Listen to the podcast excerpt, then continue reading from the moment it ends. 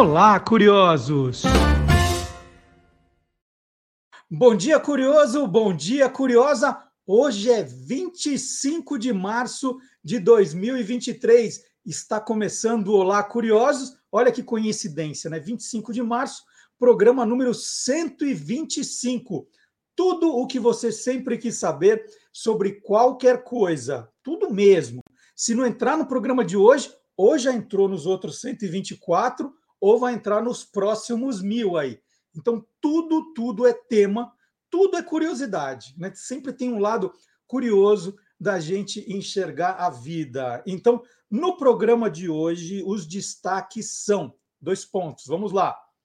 Palavras e livros que estão sendo cancelados. Palavras que você já não pode dizer mais hoje. Ou livros que estão sendo reescritos. Esse é o tema da nossa entrevista principal. E o Guilherme Domenichelli vai responder para a gente.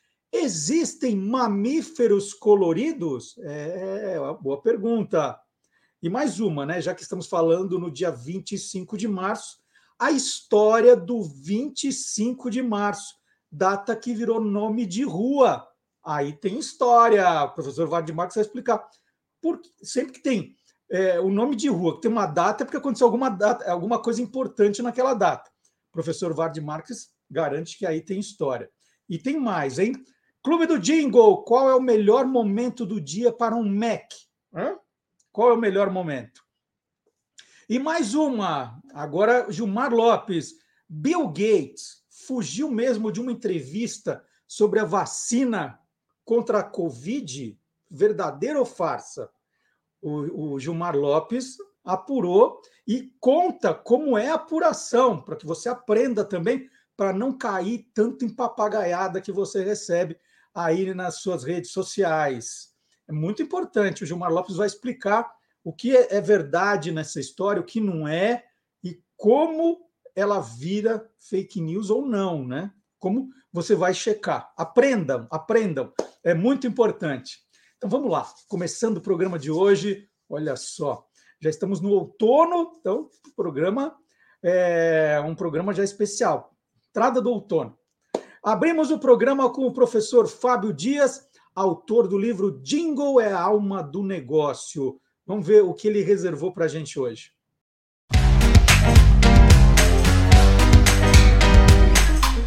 Clube do Jingle. Bom dia, Fábio. Bom dia, Marcelo. Tudo bem? Tudo bom? Tudo certo.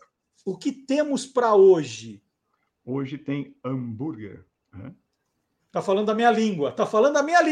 A nossa língua, né? A gente está muito ligado em comida aqui. Já faz umas 2 semanas que a gente está falando só de comida aqui, né? Tudo bem, isso pode. É melhor que falar de inseticida. Ah, é verdade. Né? Mas tem uns de inseticida que eu vou trazer também. Tem umas coisas separadas. Vai ficar para mais para frente. Tá bom. Então, vamos lá. Hambúrguer, comida. Vamos lá. Hambúrguer, comida. Hoje... Então, hoje tem uma curiosidade, pessoal, principalmente quem é mais jovem, não conheceu, que é dos primeiros anos de McDonald's aqui no Brasil. O McDonald's chegou no Brasil em 79, e assim, não sei se você lembra, nos primeiros tempos, não era exatamente popular se ir no McDonald's, porque era caro, boa parte da população não podia ir em McDonald's, né? E aí, na tentativa de popularizar, eles seguiam sempre as campanhas norte-americanas, né, da matriz, e tentavam dar uma abrasileirada naquilo, né? Então, por exemplo, a campanha dos anos 80, que lá era Good Time, Good Taste, traduziram aqui como esse é o momento, que gostoso que é, né? Então, um bom momento, um bom sabor seria ao pé da letra, né? E aí, justamente para dizer que em todos os momentos era legal você tomar um lanche no McDonald's, qualquer momento do dia. E aí, justamente no jingle de hoje, a gente tem um comercial de McDonald's que é basicamente um clipe, mostrando diferentes momentos do dia. De repente a pessoa está trabalhando, está cansada, ou então está encontrando o namorado, a namorada no McDonald's, ou então está em casa e não está esperando, e alguém traz um pacotinho com o lanche do McDonald's e tal. E tudo isso embalado naquele jingle, que é uma versão do jingle original norte-americano, mas com um arranjo bem legal, foi produzido inclusive na produtora do Zé Rodrigues, que era a Voz do Brasil, né? E assim, o que eu acho muito bonito nesse jingle, e assim eu sou suspeito porque eu sou muito fã dela, é que apesar de ser cantado por um coro, a voz que mais se destaca é da cantora Silvinha Araújo, que era afinadíssima, era um talento incrível, né? Então, quando você ouve as primeiras notas, as primeiras palavras, quem viveu naquela época, na hora, registra e lembra da campanha. Muito bacana. Só lembra um trechinho que você falou que é o tema conhecido do McDonald's. Qual que é mesmo, Fábio? Ele começa assim, esse é o melhor momento do dia, um momento de muito prazer. Lembra disso? Eu queria, essas primeiras notas... Na verdade, eu queria que você cantasse. tem que ter dó dos nossos, né, telespectadores. Gente, nossos... Fica todo mundo aí, era só brincadeira. Nossos ouvintes, nossos seguidores, tem que ter dó do pessoal. Não vão embora, por favor. Não fujam, gente, era só uma brincadeirazinha. Vamos ver, então, Fábio. Então, esse é começo dos anos 80. Não, esse jingle é de 1986, essa campanha. 86. De 86. Muito bacana. Então, vamos ver o McDonald's 1986 e a gente volta semana que vem. Obrigado, Fábio. De nada. Até mais, Marcelo. Boa semana a todos. Vamos rodar. Esse é o melhor momento do dia, um momento de muito prazer. Essa é a hora. E agora? Que tal o McDonald's? McDonald's.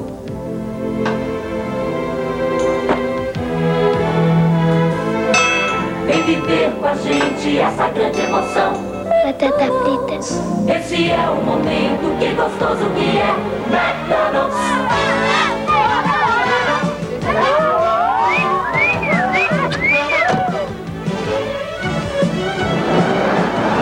Vem viver emoção McDonald's. Esse é o momento de alegria e sabor. Vem viver com a gente. Que tá almoçando, hein? Essa grande emoção. Esse é o momento, que gostoso que é um Big Mac McDonald's.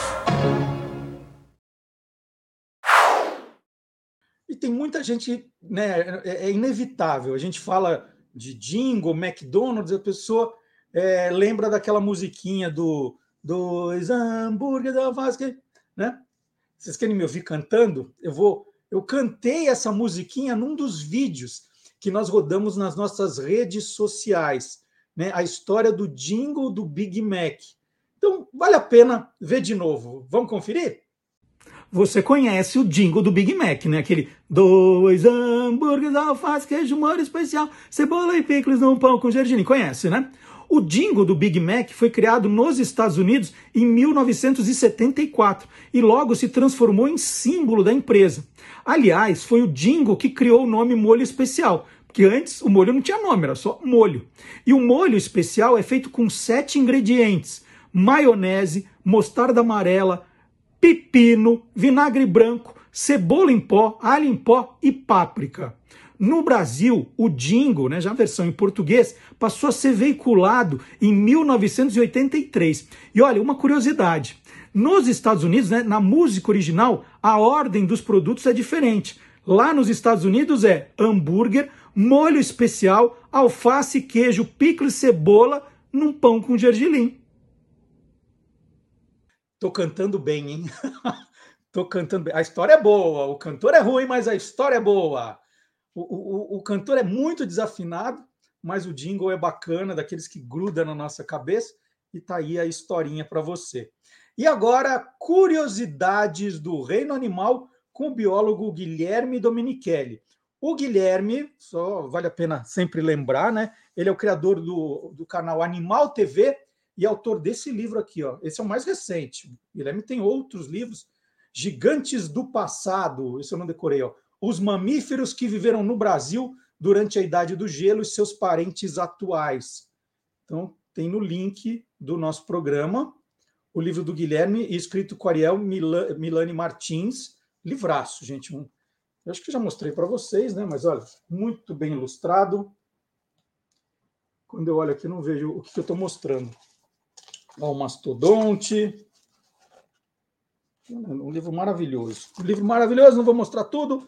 vocês vão encontrar Gigantes do Passado e o canal Animal TV. E aqui o Guilherme, né, sempre conta uma curiosidade para a gente. Vamos conferir?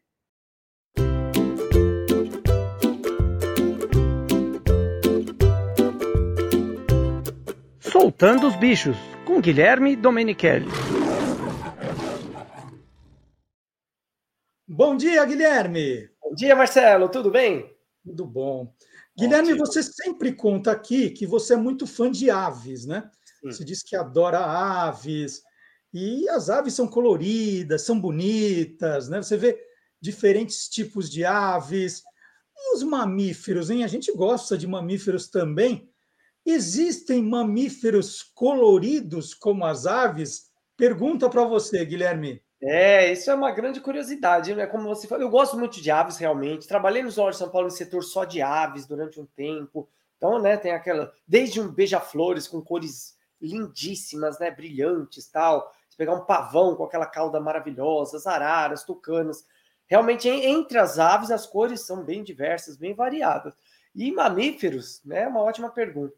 Se pensarmos assim, o que é mais colorido mamífero? Zebra, branco e preto, uma girafa com umas pintas... Onça, lógico, são bonitas, mas não tão coloridas como as aves, por exemplo, né? Mas tem um bicho que foge à regra, e é o macaco. Qual? É o macaco, pouca gente conhece ele. Eu acho que todo mundo conhece os babuínos. Tem aqueles que têm um focinho, parece de cachorro até. São animais africanos e tal. É, existe uma espécie de babuíno diferente chamada mandril. Você já ouviu falar? Já ouvi falar. É um tem bicho a ver com...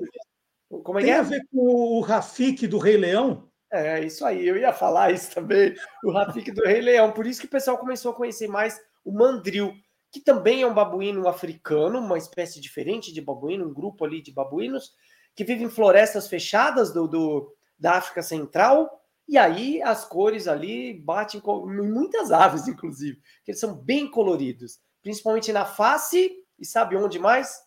Eu sei, mas vou deixar para você falar. Na traseira dele, no bumbum do mandril é bem colorido, principalmente dos machos. Então o órgão sexual dele ali, a traseira dele ali é bem colorida. E o focinho, assim, é um bicho muito bonito, muito colorido. E tem cores que eu acho que nem tem em aves, porque ele tem...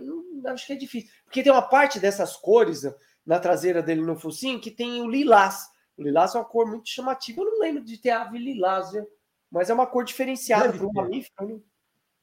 E qual o tamanho de um mandril? Assim, não é um macaquinho, é um macacão, né? Não, é um macaco grande, assim como a maioria dos macacos aí africanos e asiáticos, né? Diferente dos nossos aqui das Américas, aqui no Brasil, que são a boa parte são pequenininhos. Ele chega a 80 centímetros de altura e 37 a 40 quilos de peso. É um bicho bem grande. Tem um focinho longo, assim como outros babuínos, e dentes enormes.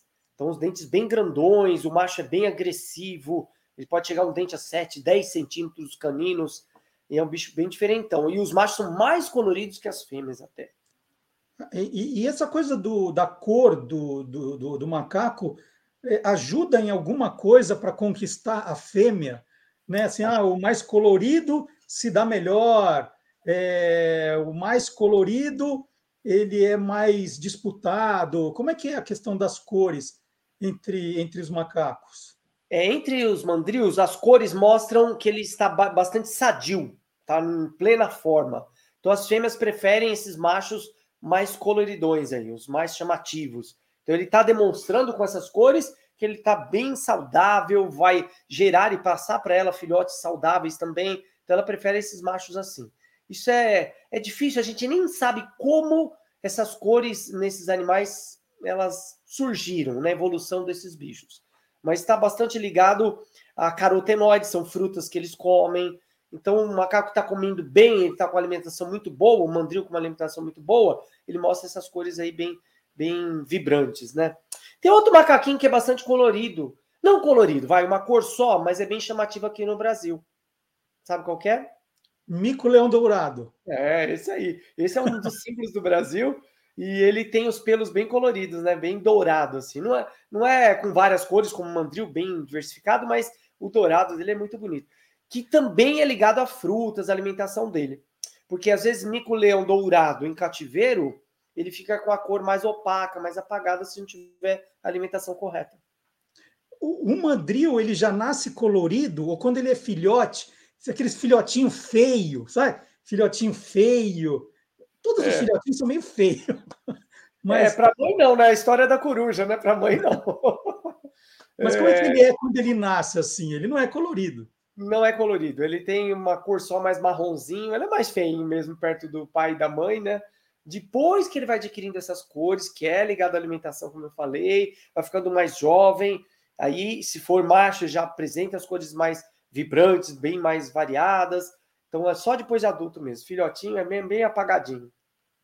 E eu vi, Guilherme, que o mandril, além dos dentes, né, que dão medo nas pessoas, ele tem uma outra arma, que é o bocejo dele, é verdade? Assim que ele dá aquela bocejada e assusta todo mundo. Explica direito isso. É muito bacana isso, porque bocejando não é um bocejo de sono. Ele mostra os dentes. Então, é sempre assim, eles vivem no harém de animais, com um macho e de 10 até 20 fêmeas dele, e os filhotes dele ali. E se tem machos rivais, solteirões, que querem tirar esse harém de fêmeas e pegar para ele, o macho, antes de entrar em combate, em briga mesmo, ele fica bocejando e mostrando os dentes caninos. Então, também, se é o macho jovem, dono do harém, das fêmeas, dos filhotes, ele mostra os caninos perfeitos, grandes, bem afiados. Se ele já é o mais idoso, tem algum dente quebrado, ele acaba sendo selecionado. Então, o macho rival pode vir e tentar disputar e tomar as fêmeas, o harém desse macho aí rival. E nasce mais fêmea do que macho mesmo? Ou tem uns machos que não são tão coloridos que são desprezados? Porque se é 1 para 10, mais ou menos... Fico imaginando se tem o mesmo número de machos e fêmeas, tem muito mandril aí que... Vai ficar sozinho, né? É assim, nasce em geral mais fêmeas, mas acabam sobrando muitos machos. Esses machos vivem, às vezes, em grupos pequenos só de machos jovens, e aí, quando eles estão em plena forma e se sentem bem, eles começam a disputar esses grupos de fêmeas. Se ele conseguir espantar o macho dali... o dono do harém da família, ele vai assumir aquilo lá, e o macho que foi expulso vai tentar outro grupo, tal. Mas se ele já está em queda, assim, na sua vitalidade, na sua juventude, já está ficando mais velho, acaba vivendo com outros machos, ou sozinho, se alimentando, até ele acabar morrendo. E esses grupinhos de machos jovens vão se alimentar, vão tentar ficar sadios para chegar no seu auge e tentar disputar um grupo com fêmeas. Senão eles vivem na borda desses grupos grandes de fêmeas, pegando, às vezes, restos de alimentos, vivem em grupos pequenos de machos, mas acabam sobrando mais machos, sim. E eu já vi, só emendando aqui, Marcelo, no zoológico de Munique, a Raquel vai lembrar, mas acho que foi no zoológico de Munique ou de Frankfurt, na Alemanha, esses bichos bem de perto, que é recinto com, não tem tela, mas de vidro, ele ficou muito pertinho, tirei foto do lado e deu um bocejão para mim. Acho que ele achou que eu ia disputar alguma fêmea, lá não sei. Mas ele bocejou, foi quando a gente fotografou, do meu lado, no vidro. Assim, ficou muito legal. Que joia. Bom, eu estou satisfeito. Mais alguma curiosidade ou encerramos aqui? Não, acho que encerramos aqui. É um bicho muito bacana. Quem não conhece, dê uma procuradinha em mandril, que é um macaco africano todo colorido, que não tem zoológicos no Brasil. Existia no zoológico de São Paulo no passado, quando eu era criança, muitos anos atrás, mas hoje ninguém tem. Mas é um animal muito curioso, muito bacana de ser visto. Que legal. Então, uma pergunta era se existem mamíferos, né, coloridos como as aves, e o Guilherme já deu essa resposta aqui. Guilherme, super legal, adorei. Legal. E semana que vem a gente conta mais, combinado? Combinado, até a próxima, um abração. Valeu, um abraço. Tchau, tchau.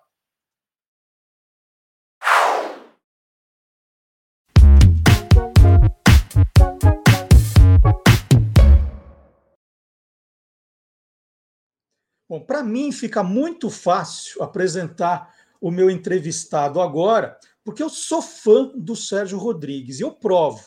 Ele é autor de romances como O Drible, está aqui, ó, livro premiado em 2013.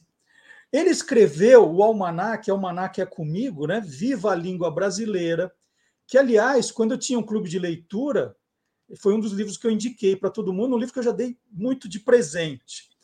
O Sérgio é também organizador de uma antologia maravilhosa, está aqui, ó, Cartas Brasileiras, mais um. E seu mais novo romance é A Vida Futura, que eu ganhei de Natal, já está devidamente lido também.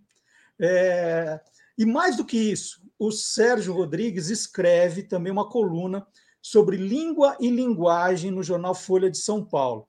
E numa das mais recentes, ele escreveu o texto com o bucho cheio de fake news.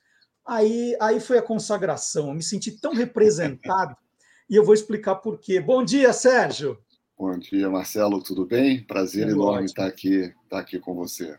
Sérgio, um pouquinho antes do seu texto ser publicado, eu tinha gravado um vídeo contando a história daquelas bíblias que ficam nos hotéis, né? A gente chega no hotel, está lá no criado mudo, opa, não posso falar essa palavra. Foi isso que deu problema.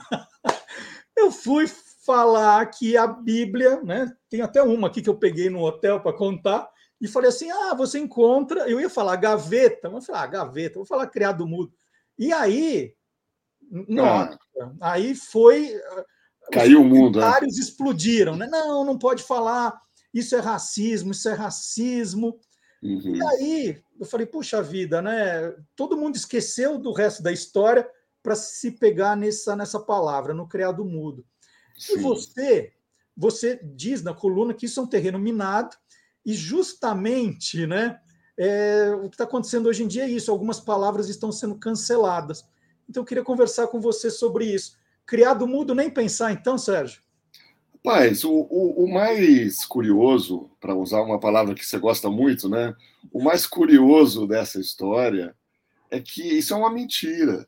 É uma mentira completa. No criado mudo nunca teve nada de racista. Fazer nas coxas nunca teve nada de racista. Você pode até dizer que tem de sexista, talvez. Né? O fazer nas coxas é uma referência a um sexo mal feito, né? Um sexo feito nas coxas. Mas não é racista. Isso são lendas, né? Que assim, alguém inventou em algum momento e que, no entanto, encontraram um ambiente super propício nessa nossa contemporaneidade para sobreviver e para vingar. E hoje é muito difícil desmentir esse tipo de coisa, porque parte-se de uma lógica assim, de que o ofendido tem sempre razão, né? E nem sempre o ofendido tem razão, a verdade é essa. Então, assim, eu acho uma estratégia muito até perigosa dos movimentos da luta contra o racismo, que é uma luta que tem, enfim, toda a minha solidariedade e a minha participação no que eu posso fazer aqui do meu canto. Eu acho que é uma coisa fundamental. O Brasil é um país profundamente racista, né? Tem uma herança tenebrosa de séculos de escravidão, e é um negócio difícil de desmontar. Realmente tem muita armadilha aí no caminho, inclusive na linguagem, na linguagem. Mas justamente porque tem e porque isso é verdade, é que a gente devia tentar evitar balela, potoca, mentira, fake news, né? Porque assim, isso só desacredita, a meu ver, as causas que são realmente meritórias. Assim. Eu acho, por exemplo, uma discussão muito interessante, é polêmica, mas eu acho interessante, sobre a palavra denegrir, né? Que é uma outra palavra que tá, digamos, condenada. Eu aceito a condenação de denegrir. E quando eu falo eu aceito, não é porque eu estou me arvorando uma autoridade qualquer. Eu acho que cada falante tem o direito de aceitar ou recusar esse tipo de ponderação. Eu sou contra o veto, a proibição, o cancelamento e tal, que costuma vir junto com esse tipo de coisa. Mas eu acho que conversar, explicar, para que cada um tome a sua própria decisão, porque a língua é de cada um, né? Nós somos autoridades supremas em relação à língua que nós vamos falar. Então eu falo que eu aceito o denegrir, não é porque o denegrir tem um passado racista. Não tem. O denegrir vem do escurecer e tal. Não há nenhuma evidência na história da palavra, no latim e tal, de onde ela vem, de que ela tivesse conotações racistas na sua origem. Mas parece, hoje em dia, parece que tem. E esse parecer me parece suficiente para não querer usar mais. Eu não quero mais usar a palavra denegrir. Agora, quando você começa a inventar, tirar assim, de trás da orelha, né, coisas que não têm absolutamente nada, ninguém jamais achou que criado mudo pudesse ser racista, até vir alguém com essa mentira, sei lá com que propósito, se lacrar, se aparecer, se criar uma sensação ali momentânea. Eu sei que isso ganhou grande circulação por causa de uma campanha publicitária da loja Etna, né? Isso. A Etna, que inclusive me parece até que foi à falência depois disso. Imagino que não por isso, né? A razão não foi essa, mas me parece que ela já não existe mais. De qualquer modo, foi uma campanha que essa sim tinha propósitos evidentes de lacração, né? Que ajudou a espalhar essa mentira. Não inventou, já circulava isso, mas ajudou muito a espalhar. Ô Sérgio, quando eu falei a palavra criado mudo e começou toda a discussão ali nos comentários, tinha gente que só apontava o dedo e falava é racismo e tal, e outras pessoas que defendiam. Aí tem gente que argumentava de um jeito interessante. Eu queria até ler aqui um dos comentários, que dizia que não era racista, de fato, mas a linguagem que a chamou de violenta tem mais a ver com a luta de classes. E aí, né, abro aspas, num país colonialista em que raça está ligada ao processo de exploração, trocar expressões duras por outras que não existem dúvidas, né, não seria mais apropriado? Então, a gente não está falando de racismo, mas de lutas de classe. Então, por que não mudar criado mudo para mesa de cabeceira e pronto? O que você acha? Enfim, como eu falei, esse assunto dá muito pano para manga, né? É polêmico, é uma lógica um pouco parecida, essa aí dessa mensagem que você leu, um pouco parecida com essa que eu acabei de falar do denegrir, né? Não é racista, mas pode vir a aparecer, né? Então é melhor não usar. O que eu acho, a diferença que eu acho é o seguinte, o denegrir traz essa marca de um possível racismo ou de algo que parece racismo na sua própria Constituição. Ela vem do termo negro. O criado mudo não. Isso parte de uma mentira. Então, eu não sei se você ficar refém de mentiras como essas, se você aceitar pagar esse resgate, se você não vai acabar ficando refém das maiores maluquices de hoje em diante. Quer dizer, a partir do momento em que você aceita que uma completa invenção como essa possa ser um motivo para você policiar o seu vocabulário, você aceitou tudo. E eu tenho muito medo disso. Eu acho que aí a gente pode cruzar uma fronteira muito perigosa, da novilíngua mesmo, que o George Orwell chamou de novilíngua, que é a língua reescrita pelo Estado e começa a mudar o sentido de tudo. Isso é uma maluquice. As línguas são naturais, né? Então, assim, num certo sentido, eu acho muito legal isso tudo está acontecendo. Isso é uma oportunidade de conversar sobre a língua e mais pessoas entenderem que as línguas não são dadas, elas não caem do céu, né? Elas não são inocentes. As línguas têm elas refletem historicamente as sociedades que as falam. Então, assim, se a sociedade é racista, vai ter racismo na língua. Se ela é machista, vai ter machismo na língua. Começar a ver as coisas como construído, o sentido, né? Como construído e não como caído do céu, é legal, muito legal. Agora, o que eu acho que a gente não deveria é partir do princípio de que basta apontar o dedo que está resolvida a questão. Isso é a lógica dos processos do stalinismo, né? Quer dizer, a acusação era suficiente para condenar o infeliz a Sibéria, os trabalhos forçados ou a morte. Acusação basta? Não, acusação não basta. Acusação é um ponto de partida para um processo aí social, que a gente vai debater e tal, não sei o quê. E eu, que nunca tinha usado a palavra criado mudo, porque eu prefiro mesa de cabeceira, eu aprendi assim e não sentia necessidade de falar criado mudo. Hoje em dia eu faço questão de falar. Eu faço questão de falar para marcar essa posição. Olha só, vamos conversar, mas vamos deixar as mentiras fora disso. E você começa o teu texto, né, com uma brincadeira muito, muito original. Você cria uma fake news do fazer do limão uma limonada para mostrar que, às vezes, né, a história, ela, do jeito que ela é contada, ela pode parecer verdadeira, mas você inventou na hora, que não tem nada a ver, com o perigo de que isso se torne uma verdade depois, né? Sim, eu pensei muito antes de fazer isso, Marcelo, porque a gente, como eu falei, a gente está num ambiente meio paranoico, né? Então, eu não duvido nada que esse parágrafo aí, que eu fiz como mentira assumida, para demonstrar o ambiente mentiroso, acabe reaparecendo em algum momento como verdade. É possível, né?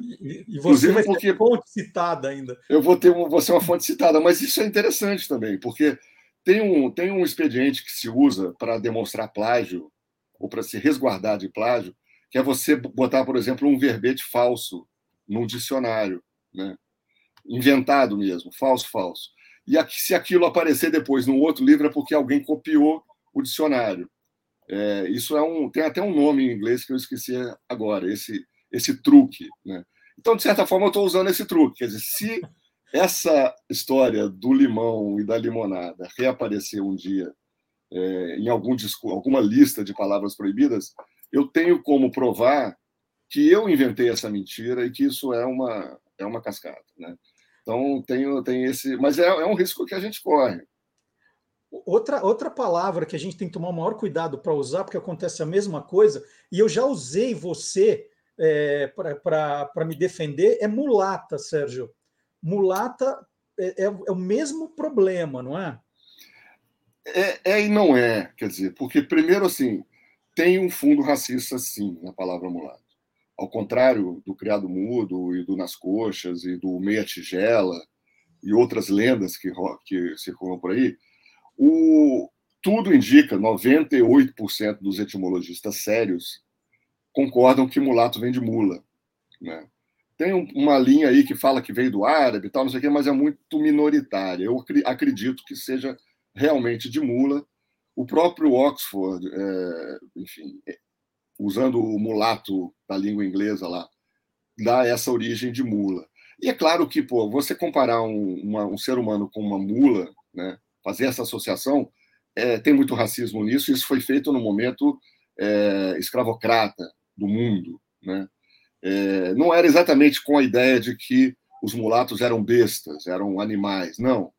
É porque a mula, assim como o mulato, é o cruzamento do burro com o cavalo. É uma coisa do híbrido e tal, do mestiço. Mas, de qualquer maneira, é uma associação feia, né? Associação feia. Associação racista, com certeza. Na origem, a minha argumentação, que eu acho que essas coisas são complicadas, não é tão simples, é que a palavra não ficou refém da origem dela. E ela, ao longo dos séculos, ela foi ganhando muitas conotações, inclusive positivas, na cultura brasileira, né? Não só a mulata, que é a tal e tal, a gente vai encontrar exaltação do brasileiro como um tipo mulato, um tipo mestiço, um tipo não puro, que eu acho que é um traço realmente marcante da nossa sociedade e um traço legal, um traço bacana. Agora, mais uma vez, a coisa é muito complicada. As lutas antirracistas dos últimos anos, das últimas décadas, não caminham para esse lado da mestiçagem, elas caminham para o lado da afirmação da negritude mesmo. Então, a partir daí, mulato começou a ser visto como uma palavra mascaradora de conflito, né? Uma coisa muito ligado a uma ideia de que a mestiçagem resolve os problemas do racismo e tal, e claro que não resolve. Então, assim, a palavra mulato tem em si tantos séculos de luta política e de identidade, que eu acho, assim, no fim das contas, eu acho o seguinte: eu não uso mais. Ao contrário do criado mudo, eu estou evitando. Eu já usei, claro, todo mundo já usou. O Martinho da Vila cantou Viva, Salve a Mulatada Brasileira. Era uma coisa de orgulho, era uma bandeira de orgulho até vir essa problematização aí mais recente, né? O que eu acho que é uma pena se a gente simplesmente abolir a palavra, porque, como eu falei, ela traz tanta história dentro dela, né? Tem uma discussão muito legal aí. Então, talvez melhor do que simplesmente cortar a palavra do dicionário fosse tentar conversar mais sobre essa palavra. Porque eu acho que, assim, se tem alguma coisa que o Brasil realmente pode dar ao mundo, em termos culturais, é a ideia de que a pureza racial, ou moral, ou que seja a pureza, a ideia da pureza, é uma ideia furada, é uma ideia autoritária e, inclusive, muito perigosa. Então, assim, nesse sentido, o mulatismo, né, já até se falou de mulatismo como movimento cultural, o mulatismo pode ser um antídoto contra isso, né, contra as ideologias fascistas da pureza. E aproveitando esse tema, Sérgio, aqui no livro mais recente, A Vida Futura, você trata desse assunto também, né? Na verdade, um dos seus personagens...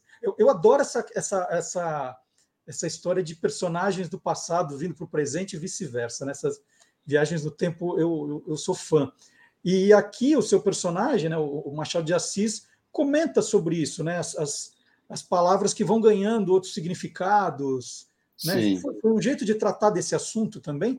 Também, até meio obrigatório, porque no momento em que eu decidi trazer o Machado de Assis como narrador do livro, né, para o nosso presente, ele chega em 2020 no Rio de Janeiro, no começo da pandemia. Uma coisa que eu vi rapidamente que eu ia ter que resolver era a questão da raça do Machado, de como ele se via, né?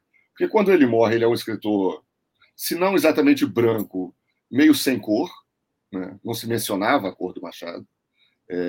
E quando ele volta, ele é um escritor negro, que ele de fato foi, né? Mas ele certamente não se via assim. E ele fez de tudo para passar, né, para passar despercebido, racialmente despercebido naquela sociedade brasileira racista, profundamente racista, muito mais até, talvez, do que hoje. Talvez não, com certeza, em que ele viveu. E aí ele começa a encontrar uma série de estranhezas em relação ao mundo dele. E a linguagem é uma grande parte disso, né? Quer dizer, como a palavra mulato, por exemplo, foi criminalizada, que ele era exatamente um mulato, né? E outras intervenções nessa língua, digamos, politicamente correta, que ele vai encontrar. Ele vem junto com José de Alencar. E o José de Alencar, sendo mais conservador do que o Machado, ele acha um absurdo tudo isso, ele rejeita tudo isso de uma maneira muito, muito imediata e muito clara. O Machado não, né? Ele é um cara muito mais esperto do que o Alencar sempre foi, né? Muito mais inteligente, muito mais sutil na sua arte, e ele fica observando tudo, ele não rejeita, mas também não abraça, e esse embate dele com a linguagem contemporânea é uma das linhas assim, de conflito que vão conduzir o livro até o fim. E no final ele acaba, assim, sem querer dar spoiler, mas já dando um pouquinho, ele se reconcilia com essa sua cor, ele encontra a sua negritude, sim, mas ao fim de um percurso, não é uma coisa que ele vai lá e abraça de maneira acrítica, porque se tinha uma coisa que o Machado não era, era acrítico, né? Ele era o crítico por excelência. E Sérgio, usando uma palavra que, como você disse, eu gosto, é que o curioso, que a discussão do seu livro, né, do A Vida Futura, fala muito dessa questão dos clássicos que seriam reescritos, né, com uma linguagem mais moderna para alcançar mais leitores, né? E essa é uma discussão, e olha só, né, como a vida imita a arte, né, que a gente está vendo nos Estados Unidos e na Inglaterra, agora muito forte, que a editora britânica... Bom, primeiro, dos Estados Unidos, Dr. Seuss teve várias obras tiradas de circulação porque faria menções racistas em alguns casos.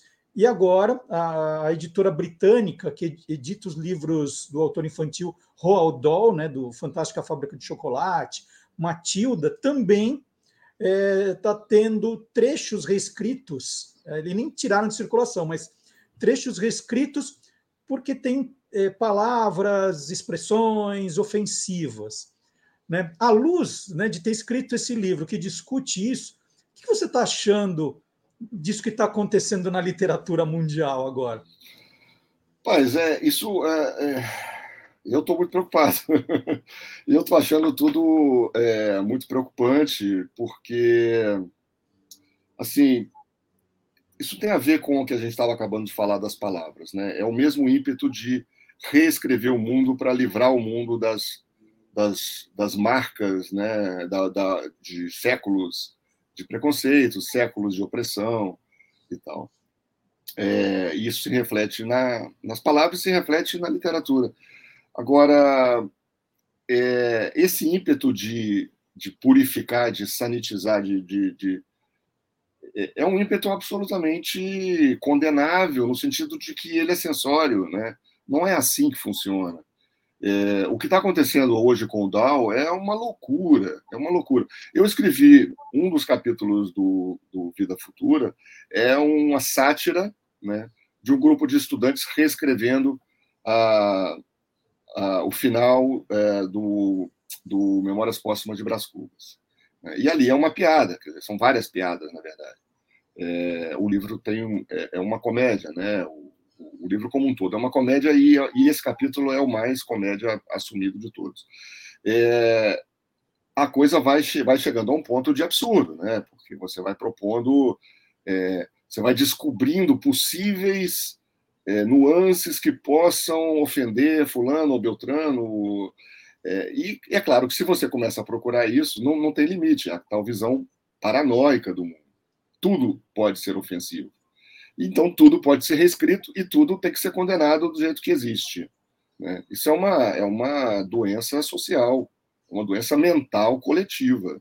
Não tenho nenhuma dúvida disso. Você fazer isso com um autor que já morreu e que não está aqui mais para se defender, além de tudo, é criminoso, é imoral, né? Então, assim, o Dahl é um cara que teve lá um comportamento na vida privada muito questionável, maltratou os filhos, a mulher, era um machista, era um babaca. Isso é uma coisa, os livros dele são outra coisa, óbvio, é óbvio. Se você quer dizer, olha, o Dahl era um sujeito mau caráter e tal, você diga, é para isso que tem a liberdade de expressão, é para isso que tem o debate público. Não é para você reescrever o livro dele e trocar, por exemplo, uma referência ao Kipling, que é um clássico, também um clássico mal visto, porque supostamente colonialista e tal, não sei o quê, de fato ele foi um homem do seu tempo, né? Um cara do Império Britânico, mas um gênio da literatura. Então, assim, o Dahl faz uma referência rápida ao Kipling e ela é trocada por uma referência a Jane Austen. Em nome de quê? Em nome de quê? Isso assim, é o que eu falei, a tal fronteira que se cruza, né? Existe algo de profundamente imoral nesse tipo de comportamento. E uma vez cruzada essa fronteira, você não tem mais onde parar, né? Não existe mais a própria ideia de literatura como expressão individual, né? Você vai ter que ficar escrevendo para agradar grupos de leitores, de sensitive readers, que vão dizer que se você pode ou não pode usar tal palavra. A literatura não existe nesse ambiente. Ela simplesmente morre. E morre mesmo, é sério. Porque está começando, então as pessoas parece que não entenderam ainda o que está por trás disso. Então, assim, eu não vou defender a figura do Roald Dahl. Eu acho que ele, de fato, foi um homem muito... muito cafajeste na sua vida, com várias posições questionáveis. Agora, o homem é um clássico da literatura. Se você acha que os livros dele não servem mais, não compre, não leia para o seu filho. É um direito de todos e é assim que sempre funcionou Né? Ninguém é obrigado a achar que o Roald Dahl é eterno e vai bater palma para ele o resto da vida. Ninguém é obrigado a fazer isso. Agora, não toca na porcaria do texto do cara sem o sujeito autorizar, meu Deus do céu. Que isso? Né? E olhando, Sérgio, olhando isso para o Brasil, poderia acontecer a mesma coisa com o Monteiro Lobato, então? De certa forma, está acontecendo, né? Quer dizer, não se chegou a esse nível de intervenção no texto do Lobato. A gente ainda está mais na coisa do ou nota de pé de página, né, para explicar expressões racistas que existem de fato nos livros dele, em alguns livros dele. Ou então simplesmente não publicar mais, não adotar mais, não se falar mais do sujeito, que eu acho que são estratégias. Você pode até discutir se a cultura brasileira vai se beneficiar disso, até que ponto ela se beneficia, até que ponto ela se prejudica, porque, afinal de contas, o Lobato é um escritor imenso. Né? Agora, de certa forma, são muito mais legítimas como estratégias de intervenção do que isso que está acontecendo com o Dahl. Né? No momento em que isso começar a alterar o texto do Lobato com a concordância dos herdeiros, porque não tem outra forma de fazer isso, né, enquanto você não é domínio público. Os herdeiros têm que concordar. Os herdeiros concordam por quê? Porque tem uma chantagem de mercado. O editor fala, se você não trocar isso, eu não reedito mais, porque não vai vender, está sendo cancelado, está sendo boicotado. Então vamos trocar antes que a galinha dos ovos de ouro morra. Quer dizer, tem uma lógica comercial perversa também nesse negócio. No momento em que se chegar nesse nível com o Lobato, a gente vai estar com um problema bem maior do que tem hoje. Né? Hoje eu acho que ainda está no nível da discussão legítima. O que tem de racismo nos livros infantis do Monteiro Lobato, como que isso pode ser resolvido. Eu acho que um grau de reescritura de escritores é normal, a história da literatura sempre teve versões simplificadas. Né? Não acho o fim do mundo você pegar o Robinson Crusoe e fazer uma versão simplificada, isso sempre aconteceu. Então, talvez pudesse fazer com a Caçadas do Pedrinho uma versão simplificada que fosse, digamos, livre daquelas coisas que se consideram incômodas. Agora, no momento em que você publicar Caçadas do Pedrinho, versão integral, eu acredito, o meu modo de ver, tem que estar lá a versão integral. Ou então você opta por não publicar. Tem todo o direito também. O que eu acho muito complicado é você sair mexendo em detalhes, né? Como no caso do Dahl agora, que ele fala que umas bruxas lá que usavam perucas e a pessoa lá, o editor, acrescentou, mas não tem nada errado em usar peruca. É infantil, sim, é pueril, é um negócio bobo demais. Bom, eu queria agradecer demais a entrevista com o Sérgio Rodrigues, mostrar de novo a capa aqui do livro mais recente, A Vida Futura, e eu mostro os outros também, estão todos aqui na minha coleção, Cartas Brasileiras, esse que é meu xodó, Viva a Língua Brasileira, e o espetacular, para quem gosta de futebol, O Drible, todos pela Companhia das Letras. E acompanhe também o Sérgio Rodrigues na Folha de São Paulo, né, que foi o estopim, o início aqui da nossa conversa. Sérgio, muito obrigado pelo papo, muito obrigado por tudo que você tem escrito, né? Aquele hashtag você me representa. Ah, que isso, Marcelo, eu grande te agradeço. Abraço pra você. Eu que te agradeço, um prazer enorme conversar com você e seus ouvintes aí. Um abração. Muito obrigado. Então, bom final de semana. Valeu.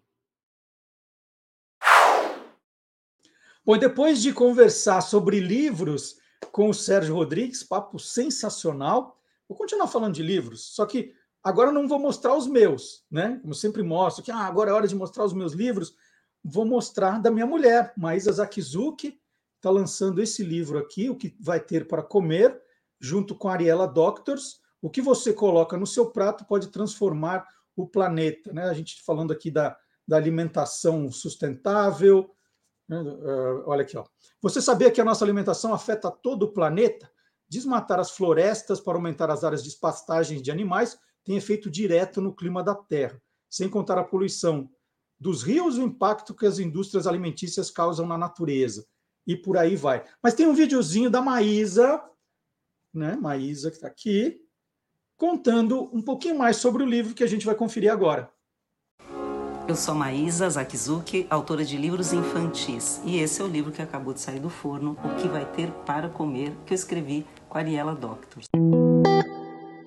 A gente está sendo afetado pelos impactos negativos causados no planeta. Mas não é todo mundo que sabe que até as nossas escolhas alimentares afetam toda a população que cresce a cada dia. Então, será que a gente vai dar conta de ter alimentos de qualidade para todo mundo daqui a algumas décadas? Como é que a gente vai escapar da fome, da obesidade, da desnutrição? E a saúde? Será que ela está sendo comprometida com a qualidade de alimentos que a gente está produzindo e que a gente está comendo? Aqui no livro a gente traz um panorama sobre alimentação e os principais temas relacionados que precisam ser refletidos nas escolas, para a gente conhecer e promover um sistema alimentar sustentável.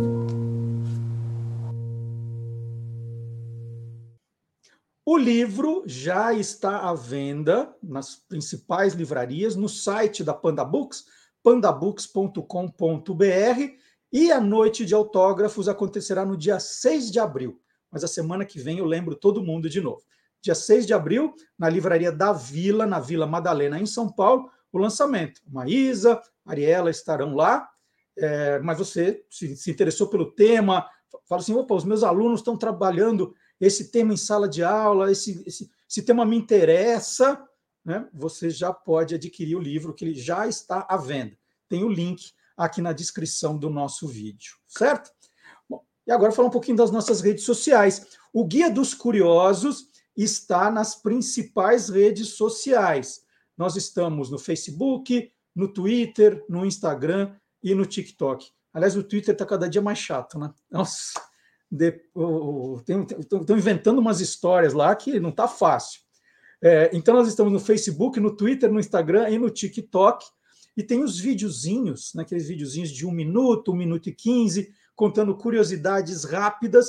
E a gente sempre mostra alguma coisa aqui que bombou, que viralizou essa semana, que deu o que falar.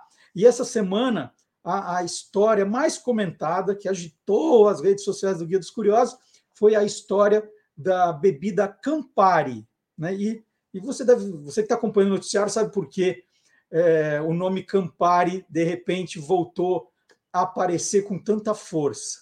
Não foi só por causa da bebida. E eu conto essa história que você confere agora. No mês passado, o nome Campari viralizou por causa de um coach de misoginia. Com certeza não era assim que a marca gostaria de ser lembrada. O italiano Gaspare Campari, 10º filho de um agricultor, começou a trabalhar aos 14 anos em 2 restaurantes de Turim. Era garçom e lavador de pratos, mas aproveitou esse período para aprender os truques da coquetelaria. Em 1860, mudou-se para a cidade de Novara e abriu seu próprio negócio, o Café della Amicizia. Servia ali diversos drinks de sua criação, entre eles o bitter all'uso de Holanda, bebida amarga que estava na moda na Holanda. Ela seria depois aperfeiçoada e rebatizada com seu sobrenome, Campari.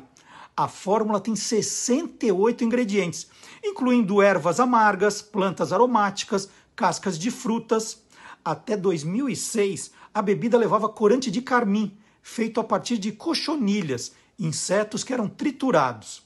Em 1862, agora em Milão, Gaspari abriu o Café Campari, num edifício em frente à histórica catedral da cidade. 4 anos depois, o imóvel foi demolido para a construção da famosa Galeria Vittorio Emanuele II, onde Gaspari Campari se instalaria a partir de 1867. Bom, e agora sim, é hora de falar dos meus livros também. Né? Se você é professor, professora, bibliotecário, coordenador de escola, está fazendo a lista dos livros que serão adotados esse ano, esse aqui é o campeãozão, né? O maior orgulho, Esquadrão Curioso e Caçadores de Fake News, primeiro livro a tratar desse assunto para crianças, livro que já está na 7ª reimpressão, que beleza, tem o Mistério da Figurinha Dourada para os 5º e 6º anos, um suspense super bacana que fala da questão de ética também. Olha assim, Parabéns a Você, um suspense ambientado nos anos 1940, no interior de São Paulo, que conta toda a história da letra do Parabéns a Você. A música nasceu nos Estados Unidos, mas a letra nasceu no interior de São Paulo. E eu conto essa história de um jeito muito divertido. E aqui, o primeiro romance juvenil agora serão, esse ano, terminarei com 12 romances juvenis escritos, né? São 10, 2 serão publicados esse ano, mas esse foi o primeiro, Jogo Sujo, lançado inicialmente pela coleção Vagalume, agora é da Panda Books, também um grande mistério aqui, né? Esse é o Zuba, foi sequestrado na final do campeonato, e aí, onde estará Zuba? Então, são 4 aqui, dos 10 que eu já lancei, e esse ano vem mais 2 por aí, mais 2 romances juvenis. E agora eu vou chamar o professor Marcelo Abud, afinal de contas, um videocast que se preze como nós tem que abrir espaço para outros também, né? Explicando para você que está na podosfera o que é bom, o que está acontecendo, quais são as tendências, né? Uma análise sobre o comportamento hoje dos podcasts, e a gente tem um craque nisso, o cara que mais entende, já é o que mais entende de rádio e que pegou, abraçou a questão dos podcasts também. Tem muito podcast que começa a ser falado agora, o podcast tal, que o Marcelo Abud, o professor Marcelo Abud já falou faz uns 6 meses. Fiquem ligados aqui, sempre tem coisa boa. Então, professor Marcelo Abud.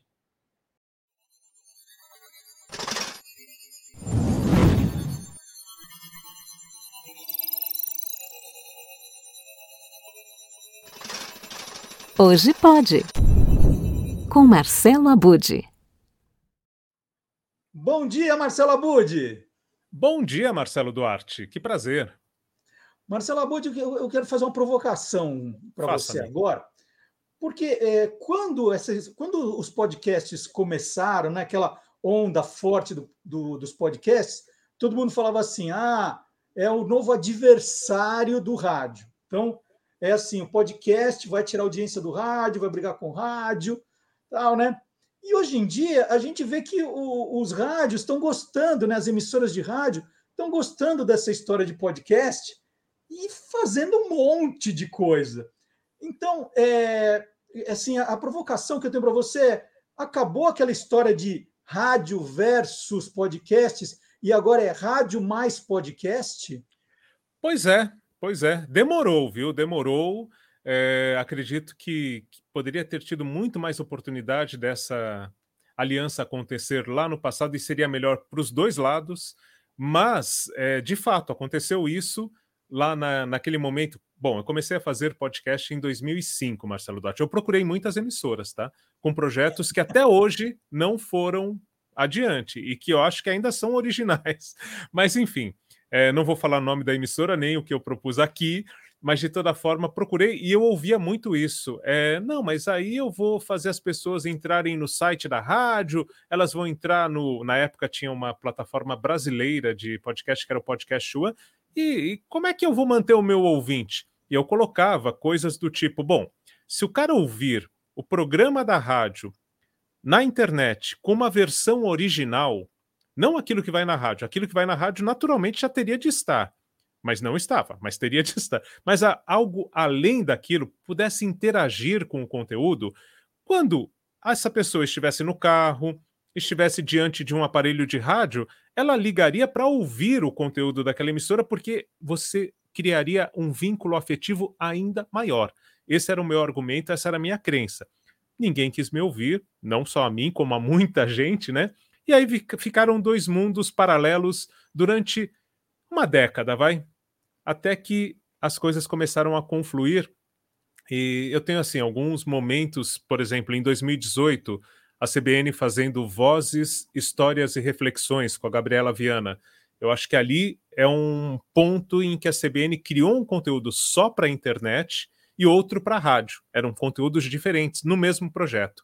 Ali eu vi aquilo que... é isso que a gente está falando, rádio mais podcast. E hoje tem sido muito comum. Você tem uma entrevista curta no rádio, uma versão diferente na internet maior, ou você tem um programa no rádio que toca músicas e tem trechos de entrevista, e no podcast você tem a entrevista só com a conversa e chamando para uma playlist, enfim, tem sido bem usado hoje. Agora, uma coisa que me ocorreu isso foi tomando banho. A gente estava falando sobre histórias para ouvir tomando banho na edição passada. Que a gente teve a semana passada. Ainda não fizemos, não sabemos nem se existe, mas porque a gente não foi procurar. Gente, a ideia é nossa. Se alguém colocar, a gente denuncia.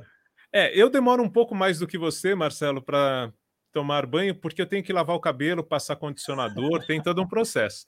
Mas aí eu estava pensando ali enquanto... com os meus fios de cabelo, né? E cheguei à conclusão que, curiosamente, fui pesquisar o MIS, Museu da Imagem e do Som, que está com uma exposição sobre rádio. Tem o MIS aqui de São Paulo, com uma exposição, e no Rio com outro... com uma outra pegada, né, com nomes importantes lá do Rio de Janeiro, lá Martini Babo, tudo tal, que foram da Rádio Nacional. Mas, enfim, os dois estão com uma exposição valorizando o rádio. E, curiosamente, o MIS atualmente não tem um podcast. Como é que o Museu da Imagem e do Som não tem? Se eu estiver errado, me falem, porque eu procurei em tudo quanto é lugar. Não tem um podcast, nem um videocast, não é um Museu da Imagem e do Som, não tem um conteúdo maravilhoso ali para compartilhar, tem acervos incríveis, entrevistas impressionantes, então tá mais do que na hora, né? Se eu estiver errado, me corrijam, mas eu procurei nas plataformas, não encontrei. E acho que é interessante, né? Pensar que se a gente está falando de imagem e de som, hoje temos muitas possibilidades. E outra, eu já estou emendando tudo. Posso continuar? Vamos embora, estou doido aqui. Nessa questão do rádio mais podcast, eu acho muito curioso, já que a gente está num programa de curiosidades, que alguns programas, acho que o Você é Curioso, se estivesse na Rádio Bandeirantes, iria adotar esse expediente que eu vou falar agora. Eles não chamam mais colunistas ou quadros. Eles falam, bom, agora no podcast com o Rossandro Klingey, a gente vai falar sobre isso e aquilo. E aí, na semana que vem, a gente vai continuar falando desse assunto por um outro viés. No podcast, na rádio, é como se eles estivessem fazendo, estão, né? Conteúdo para o podcast, que vai ao vivo na rádio, inclusive com a live no YouTube e tudo mais, e que depois fica em podcast, né? Mas eles falam isso, em vez de falar o quadro, é o podcast do Rossandro Klingey, é o podcast... Aí é para economizar o trabalho do estagiário, né? Pois é, e não se enganar. Vamos economizar o trabalho do estagiário. Você fala quadro, e o estagiário fala, e agora? Eu vou colocar lá no podcast, aí alguém teve uma ideia, já vamos chamar de podcast, aí já economizamos no trabalho. E eu estava falando do Vozes, Histórias e Reflexões, acho que um cara que foi pioneiro nisso, antes do Vozes, só que não foi para podcast, depois ele colocou no canal do YouTube e tal, mas a rádio mesmo não fez isso na época, distribuindo nas plataformas e tal, foi o Rádio Doc com o Caetano Curi, né? Que era um produto com 20 minutos, 20 e poucos minutos, incrível, em que o Caetano Curi fazia tudo, né? E que hoje tem emissoras de rádio fazendo para a internet e que usam dezenas de pessoas envolvidas na produção, que eu acho que é muito legal, inclusive. Aproveitar a equipe da rádio desde que se valorize esse profissional, né? Não é só acumular funções e tal.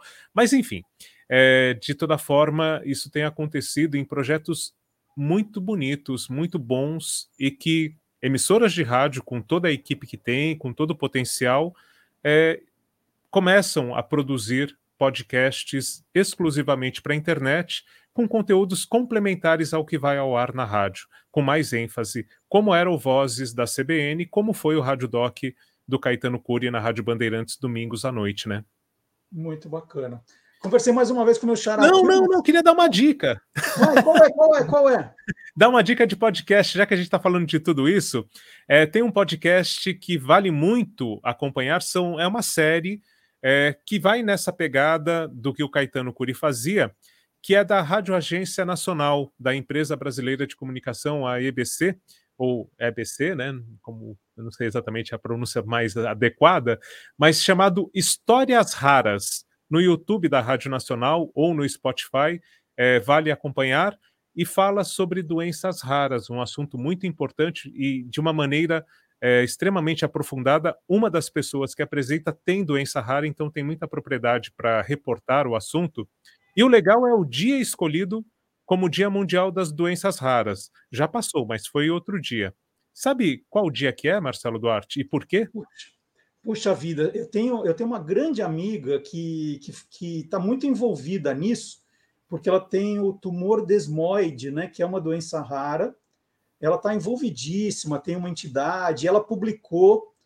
Eu sei que foi recente, porque eu vi as postagens dela, mas eu não memorizei a data. É alguma coisa de 29 de fevereiro? Alguma coisa parecida? Exato.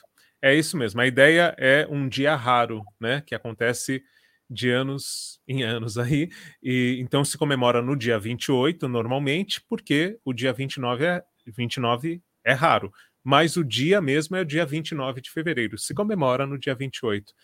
E falando de propósito, falando de coisas que a gente tem conversado, de inclusão, né? No YouTube da Rádio Nacional, esse podcast, o Histórias Raras, ele tem Libras, né? Língua Brasileira de Sinais, e tem legendas. Então, muito do que a gente já vem tratando há muito tempo aqui no quadro também, felizmente, vai se consolidando, vai sendo utilizado com mais frequência, e é muito bacana, é um rádio documentário que vale muito acompanhar. Histórias Raras no YouTube da Rádio Nacional ou no Spotify também, é só procurar por Histórias Raras. São 3 episódios, 3. Vou falar 3 porque a gente fala 3, parece 13, né? 3 episódios de cerca de 20 minutos, um pouquinho mais que isso, e bem interessante para que a gente conheça, entenda a importância, por exemplo, do teste do pezinho, e a maneira como começa é de uma... Eu achei muito criativo, nunca tinha ouvido nada parecido, eu espero que tenha sido uma ideia original deles, mas eles pegaram aquela música dos Titãs, O Pulso Ainda Pulsa, que falam um monte de nomes de doenças, né? E substituíram por doenças raras. Como é que seria essa música se fosse com doenças raras? E aí vai nos aproximando do assunto, mesmo para quem nunca parou para pensar, né? Torna isso interessante, emocionante, e vale muito conferir, então. Bom, eu não sei os nossos seguidores, mas eu, terminando o programa, já vou ouvir e já vou recomendar para minha amiga. Ela deve conhecer, mas, de todo modo, é sempre bom a gente espalhar. Adorei a dica. Assim, é isso. Adorei. Muito legal, Abud. Então, muito obrigado pela conversa, pelas dicas. E esse é um assunto, doenças raras. Se você for garimpando outras coisas, por favor, traga. Acho que a gente tem uma importância muito grande, né? Nós falamos na semana passada do propósito. O nosso, claro, é divertir, é passar informação com divertimento também, mas essa prestação de serviço, essa coisa é muito importante também para quem nos segue. E a história não é pesada, viu? As histórias raras, lógico que tem muito de se colocar no lugar dessas situações, mas são pessoas que se divertem às vezes, né? Passando, explicando, porque às vezes é algo muito simples, que a pessoa tem uma vida normal, mas que você tem que explicar, né? Ela só precisa tirar uma soneca de 1 hora todo dia, por exemplo, né? Então, algumas situações não são pesadas, também dá para a gente... levar esse conhecimento de forma leve e interessante. É um programa de rádio muito bem feito, um rádio doc muito bom. Muito bom, vou ouvir e depois comento a semana que vem com você. Grande abraço, Abud, bom fim de semana. Valeu. Tchau. Um abraço. E agora o momento mais importante do programa. Eu acho que é o momento mais importante. A entrevista é ótima, os quadros são maravilhosos, mas é o Gilmar Lopes que presta um grande serviço para todo mundo aqui, porque ele tem lá o diploma na parede do escritório dele, né, de pioneiro da checagem de fatos. Quando ninguém falava sobre isso, mas nem imaginava, isso era piada só, né? Uma piadinha da internet, né? Uma montagem, né? Quando a gente nem suspeitava o que ia dar, ele já estava lá, ele criou o ele-farsas.com, já vai fazer 21 anos. Eu tenho orgulho também de ter levado, ninguém fazia isso em rádio, televisão, e o Gilmar participava do Você é Curioso, e com o tempo a gente foi mostrando que isso só foi piorando.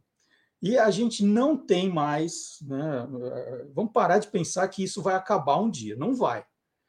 É daqui para pior, sempre. Vai piorando, piorando. Né? E a gente sabe que quando tem alguém prejudicado, isso é matemático. Quando alguém perde, alguém ganha. Então, se tem alguém prejudicado, é porque tem alguém se beneficiando com isso. Então, tem gente, né, que ali usa da boa-fé das pessoas para ganhar dinheiro na internet, para vender coisa, né, tratamentos alternativos, para depois, se você tiver algum problema. E o caso da vacina, né, é um dos casos mais extremos, porque a gente tem acompanhado, desde o início das campanhas de vacinação da Covid, que apareceram as histórias mais dantescas, né? Ah, vai virar jacaré, vai ter um microchip, vai alterar o DNA, né? E não acaba, Aí tem uma nova campanha da vacinação, aí começa tudo de novo, né? E vai, E eu acho que é o caso mais... né, esse é o caso mais absurdo de todos, né? Mexer com a saúde pública. Enquanto era brincadeira, ou se tem interesses políticos ali, vamos analisar caso por caso, mas quando mexe com saúde pública, a coisa é grave, né? E nós entrevistamos aqui no Olá Curiosos o Dr. Renato Kifuri, que liderou toda essa Sociedade Brasileira de Imunização durante a Covid, era a pessoa que mais prestava esclarecimentos. Ele explicou para a gente aqui, aliás, quem quiser ver o programa, eu vou colocar o link aqui também para acompanhar o programa antigo, porque tem gente que ainda solta fake news sobre vacina, porque tem a opção à venda, né? Vai ganhar dinheiro com a... Não, temos uma coisa alternativa aqui. E ainda estamos aqui falando sobre vacina contra a Covid, que era a coisa mais... O Brasil sempre foi um exemplo de campanha de vacinação, e hoje a gente vê, né, a lástima que virou. Ainda bem que tem gente muito inteligente ainda que está se vacinando, se protegendo, isso é importante. Então, Gilmar Lopes, qual é a última agora? Vai, o que está rolando agora no momento? Vamos lá, explica para a gente.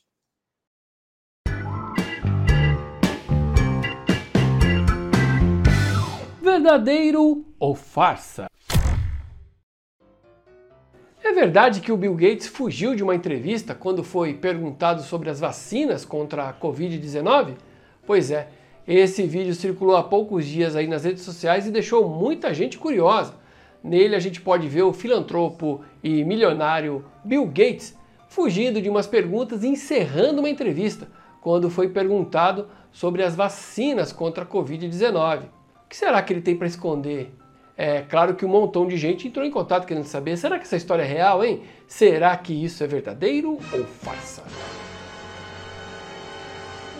É farsa! E olha, a gente está diante de um vídeo feito com a tecnologia de deepfake. Como eu descobri isso? Eu vou te mostrar. O primeiro passo para a gente descobrir se esse vídeo é real ou não é procurar sobre outras versões desse mesmo vídeo que estão na internet. Para isso, eu coloco aqui nessa ferramenta gratuita chamada tinai.com, onde você joga uma imagem lá e ele mostra imagens parecidas com aquela. E foi isso que eu fiz. E encontrei essa entrevista que ele concedeu para a jornalista Sarah Ferguson. E aí a gente chegou na entrevista e viu que ele não falou nada disso. Ele falou sobre diversos outros assuntos e não fugiu de nenhuma das perguntas. Mas como é que a gente sabe se isso é deepfake ou não? Em primeiro lugar, a deepfake é uma tecnologia que usa a inteligência artificial para colocar um rosto em uma imagem, em um vídeo, e é quase imperceptível da gente descobrir se aquilo era uma montagem ou não. Mas aí tem algumas dicas aí para você descobrir se isso é deepfake mesmo. Dá uma olhada primeiro nos lábios das pessoas que estão falando ali. Geralmente a inteligência artificial não consegue acompanhar a fala corretamente. Também tem uma diferencinha nos olhos. Você pode perceber que às vezes aparece o sujeito com 4 sobrancelhas ou com o olho meio ali fora do lugar. E o mais fácil que a gente pode ver é achar o vídeo original, né? Nesse caso aí, ó, no vídeo original a gente pode ver que ele não falou nada disso que estão mostrando aí nesse vídeo que circula na internet. Então, amiguinhos curiosos, esse vídeo que mostra o Bill Gates fugindo de uma pergunta a respeito das vacinas contra a Covid-19 é farsa. Ele foi feito com a ajuda de computação gráfica com uma tecnologia chamada Deepfake, que usa a inteligência artificial para colocar o rosto de uma pessoa num vídeo que não tem nada a ver com o assunto. Nesse caso foi usado a própria cara do Bill Gates, né? Mas isso pode ser feito com qualquer outra pessoa, em qualquer outra situação. E aí, você quer saber se o que está rolando na internet é verdadeiro ou farsa? Então entra lá no www.e-farsas.com. Bom, e se você quiser saber mais, você pode consultar o site do Guia dos Curiosos. Tem muito mais, tem história de outras vacinas, tem a história da máscara cirúrgica, do médico que inventou aquele sistema de higienização das mãos. Falamos sobre a gripe espanhola, tá tudo aqui, ó, www.guiadoscuriosos.com.br. E tem muitos outros temas, tem muita coisa diferente, né? Então, o programa é só uma parte de tudo que nós queremos transmitir em termos de curiosidade, só um pedaço. Aqui a gente dá umas provocadas, no site tem mais, nas redes sociais tem mais, e depois você pode aprofundar a pesquisa para outros sites. Aí, dependendo do tema que você goste, por favor. E você pode sugerir coisas para a gente também. Você pode escrever para o programa, deixar o seu comentário aqui, que é importante também, não só no chat, mas nos comentários é importante para a gente ler e a gente, de repente, mostrar para um colunista, para a gente pesquisar, colocar na pauta do programa. Então, você nos ajuda a fazer o programa também. Então, guiadoscuriosos.com.br.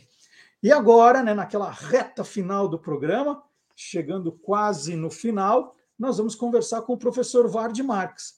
Eu deixei esse suspense para o final, porque essa data de hoje é meio emblemática, né? Pelo menos para quem, principalmente para quem mora em São Paulo. Você fala, dia 25 de março, aí você já automaticamente lembra da Rua de Comércio, 25 de março. Mas é automático, né? Você que é de São Paulo sabe disso. 25 de março. Mas por que 25 de março? O professor Vard Marques vai explicar.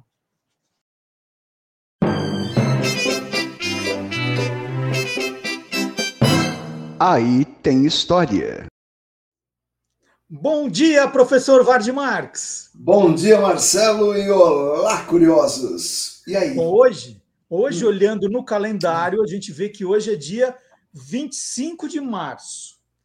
25 de março, né? Alguém fala 25 de março, a gente lembra, na hora, de uma rua muito conhecida de comércio em São Paulo, Rua 25 de Março. Acho que é a rua mais famosa de comércio do Brasil, né? Muita coisa, atacado, varejo, aquela coisa toda, que você conhece, obviamente, né? Você já fez umas comprinhas lá, não fez? Todo mundo que é de teatro tem os seus endereços favoritos na região da 25 ali. Aliás, é tão íntima que a gente não fala nem 25 de março, é a 25. Uhum. Né, para comprar adereços e tecidos e etc. E tal. Tem tudo ali. E digo mais, essa rua é a cara do Brasil e aí tem história. Então a primeira pergunta, obviamente, é por que a rua se chama 25 de março? Porque, geralmente, quando uma rua tem nome de uma data é porque aconteceu alguma coisa naquela data. Não é Sim. isso?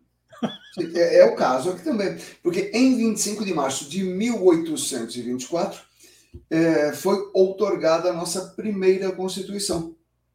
Esse negócio de Constituição foi inventado na Inglaterra em 1215, quando o rei João Sem Terra, você vê que já não era um cara muito popular, né? O rei João Sem Terra, coitado, ele foi obrigado a assinar o que foi chamado de a Carta Magna, por isso que Constituição até hoje também é chamada de Carta, a Carta Magna que foi imposta a ele pelos nobres e pelo clero, e a finalidade era limitar o poder do rei. E essa era a função da Carta Magna a princípio, mas hoje, além disso, ela é a base para todo o ordenamento de leis de um país. E isso está fortemente ligado a identidade do país. Né? E quando, no 25 de março de 1824, a gente estava recém-libertado de Portugal. Então o país estava em festa, aquele clima festivo. Nossa, a gente se livrou de Portugal, era isso? Seria, né? Mas isto aqui é um pouquinho do Brasil, Yaya. Porque começa que a gente começou a tratar da Constituição antes de sermos independentes. Então, peraí. Então, vamos explicar isso direito. Como assim? Não. Isso é só para a gente não esquecer que o grito do Ipiranga não foi tão improvisado quanto... A gente já explicou aqui. A gente já explicou isso.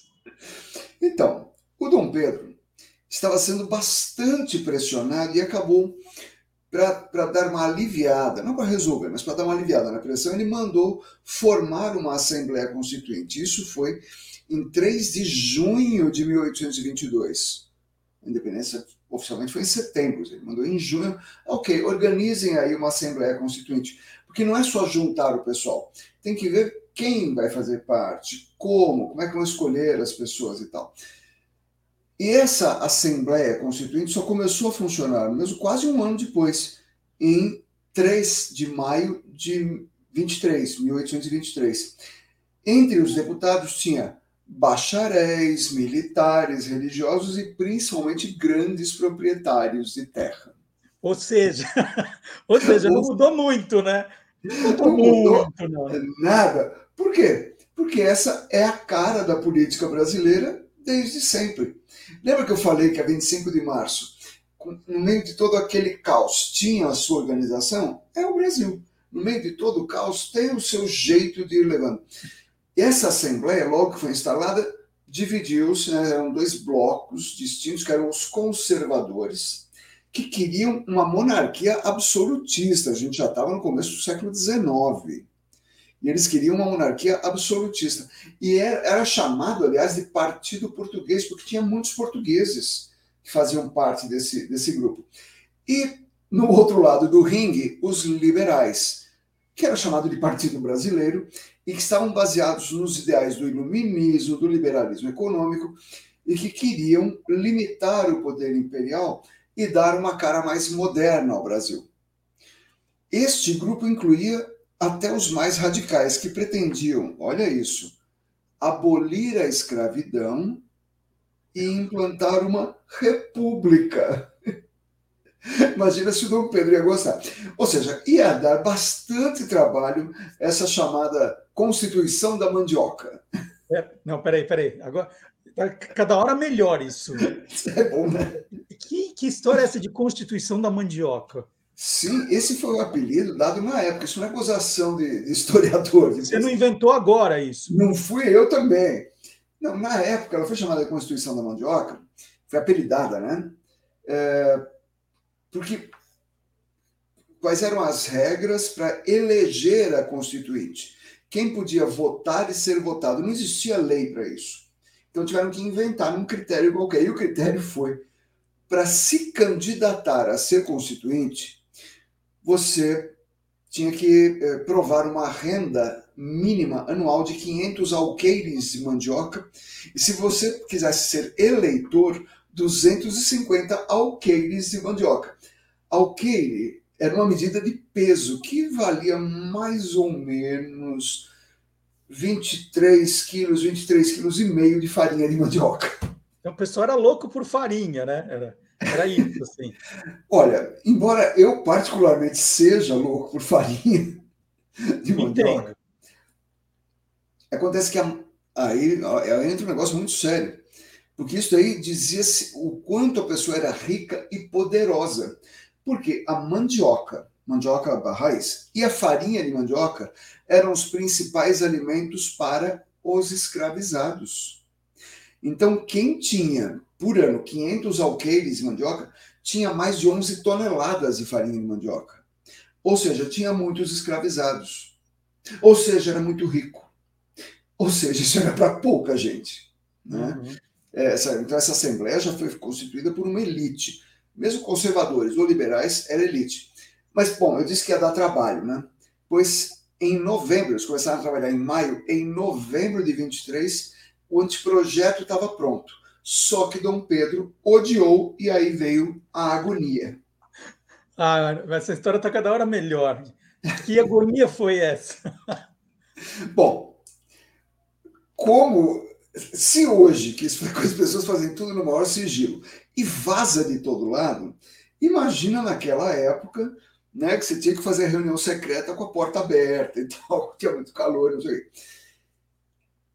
o quê. As principais ideias do anteprojeto vazaram. E a cidade do Rio de Janeiro inteira ficou sabendo. Todo mundo ficou sabendo que o Dom Pedro odiou o negócio. E tinha um clima muito esquisito na cidade, né, na capital Rio de Janeiro. Boatos de todo lado. Diziam-se que o Dom Pedro ia dissolver a Assembleia. Estava um clima assim, quando na noite de 11 de novembro, um dos deputados, o Antônio Carlos de Andrade Silva, irmão do patriarca da Independência, José Bonifácio de Andrade Silva, eram três irmãos, e esses três irmãos, Antônio Carlos, Martim Francisco e José Bonifácio de Andrade Silva, eles eram da pá virada, esses caras eram muito atuantes, e olha, tudo que você estudar a respeito deles, você vê que eles estavam do lado certo da história. Eles sempre foram os caras mais legais. Pois esse Antônio Carlos propôs a sessão permanente, ou seja, a gente não vai encerrar a sessão hoje. Vamos ficar em assembleia permanente, que é para tornar mais difícil a dissolução e tal. Pois isso durou a noite inteira, mais a madrugada do dia 12. Na manhã do dia 12 de novembro, por ordem de Dom Pedro, o exército entrou no parlamento, tinha até canhão apontado para o parlamento, entraram os caras com fuzil, baioneta, dissolveu a Assembleia na base de se não dissolver, a gente atira, dissolveu, vários deputados foram presos e 6 deles foram exilados. Entre eles, vou te dar a chance de adivinhar 3. O sobrenome era o mesmo. Claro, os irmãos Andrada, os 3 foram exilados, quando terminou a noite da agonia. Bom, eu agora estou entendendo, né? Foi agonia mesmo. Foi. Eu vou te dar a razão. Não é, você não está usando força de expressão. Agora, me diga, né? Já que a gente começou com isso, falando da primeira Constituição, quem terminou de redigir esse negócio?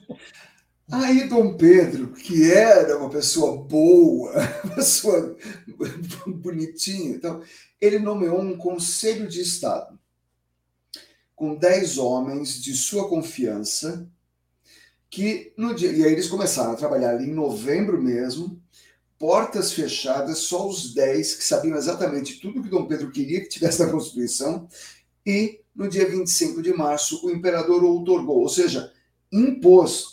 A Constituição, ela não foi votada por uma assembleia que ganhou por maioria, não. A Constituição é essa, está acabado, não se fala mais nisso. E a grande novidade é que tinha poder executivo, legislativo e judiciário, isso todo mundo esperava que tivesse, mas tinha ali também o poder moderador, que era do imperador, era ele. Ele era o poder moderador. Então, assim, os 3 poderes podem fazer o que quiser. Se eu não gostar, eu faço e desfaço como eu quiser. Como graças a Deus, a nossa Constituição não tem mais isso. Mas essa Constituição durou até novembro de 1889, quando ela caiu com o golpe da República. Mais um golpe, né? Ué, isso aqui é um pouquinho do Brasil, iaiá. É isso. Legal.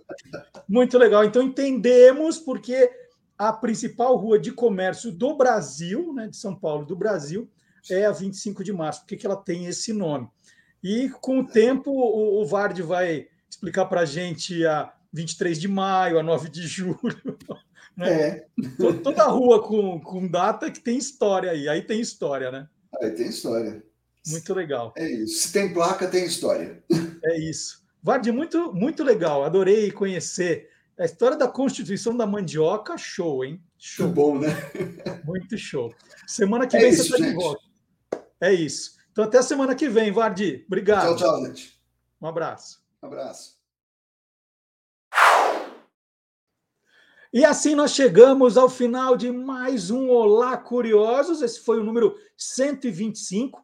E você sabe que pode consultar todos os outros programas no canal do Guia dos Curiosos no YouTube. Tem todos os outros 124, daqui a pouco 125 com esse. Então, os programas na íntegra e também divididos por playlists. Você pode acompanhar só o colunista que você gosta, o assunto que você prefere, tudo dividido. São mais de 2.000 vídeos à sua disposição.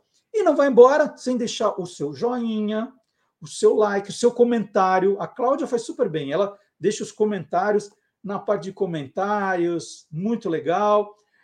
Vou mandar um joinha para o Paulo Aquino. Tudo jóia, Paulo? Então tá bom. Então não deixem de deixar o seu joinha, né? Joinha é bom, hein? Deixe o seu joinha, compartilhe, chame os amigos e espalhe curiosidades. É bem melhor do que espalhar fake news. Um grande abraço, até sábado que vem. Tchau!